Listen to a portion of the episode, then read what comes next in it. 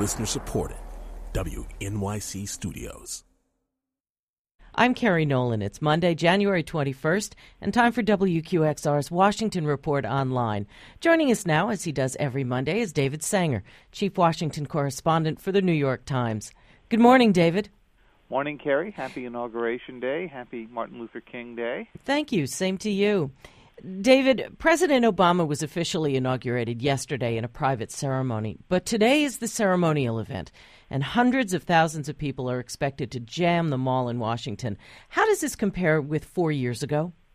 Well, first of all, it's a lot warmer, and I think that's probably good news for all of us who are going to be out there. you know, second inaugurals are always uh, a very different creature uh, than the first ones. The first are always full of hope, they're always full of big predictions of change when a president comes out for um, the uh, the second inaugural, they have to make two fundamental cases. Uh, the first is that they are going to continue the course they've been on, but recognize that at moments their earlier hopes have come to less than fruition. And the second thing they need to do is to try to reunify the country, and that's going to be a particularly difficult challenge right now after what I think we could all agree was not only a bitter partisan election, but a bitter partisan post election. In the Times today, you wrote that President Obama's foreign policy is likely to be less about big treaties or big interventions like the surge into Afghanistan and more like the way Dwight Eisenhower governed. What did you mean by that? You know, Eisenhower did a lot behind the scenes to try to organize the United States to make its way through the Cold War. It was during his time that uh, containment really came into effect. It was during his time that uh, the United States focused on building its economic strength at home, the interstate highway system, uh, among other things, now named for Eisenhower. And I think that President Obama has recognized that the things that he talked about during the first inaugural, including getting through comprehensive test ban treaties and getting through global warming treaties and so forth. That's not going to happen, particularly with this Senate uh, in place. He simply doesn't have the votes.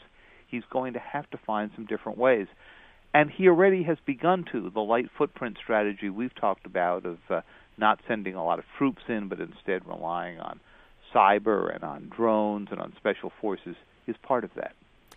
Finally, David, given all that, what should we look for in today's inaugural address? You know, uh, set speeches have usually been a very strong point for President Obama. Think of his big speech in Prague uh, announcing his move to getting nuclear to, to zero nuclear weapons. Uh, uh think of his Cairo speech. Uh, it's been the follow through that's been more difficult. And I think that in this speech, uh, he is going to try to try to uh, bring back some of the loft of those uh, previous addresses. At the same time, I don't think you're going to hear what you heard in President Bush's second inaugural in 2005, which was a call for the United States to basically go out and democratize the world over the next few decades. I think that that is one that President Obama views as a, an invitation the rest of the world does not necessarily want to hear from Washington. Thanks a lot, David. Thank you, Kerry. New York Times Chief Washington Correspondent David Sanger. I'm Kerry Nolan, and that's the Washington Report on Classical 105.9 FM, WQXR.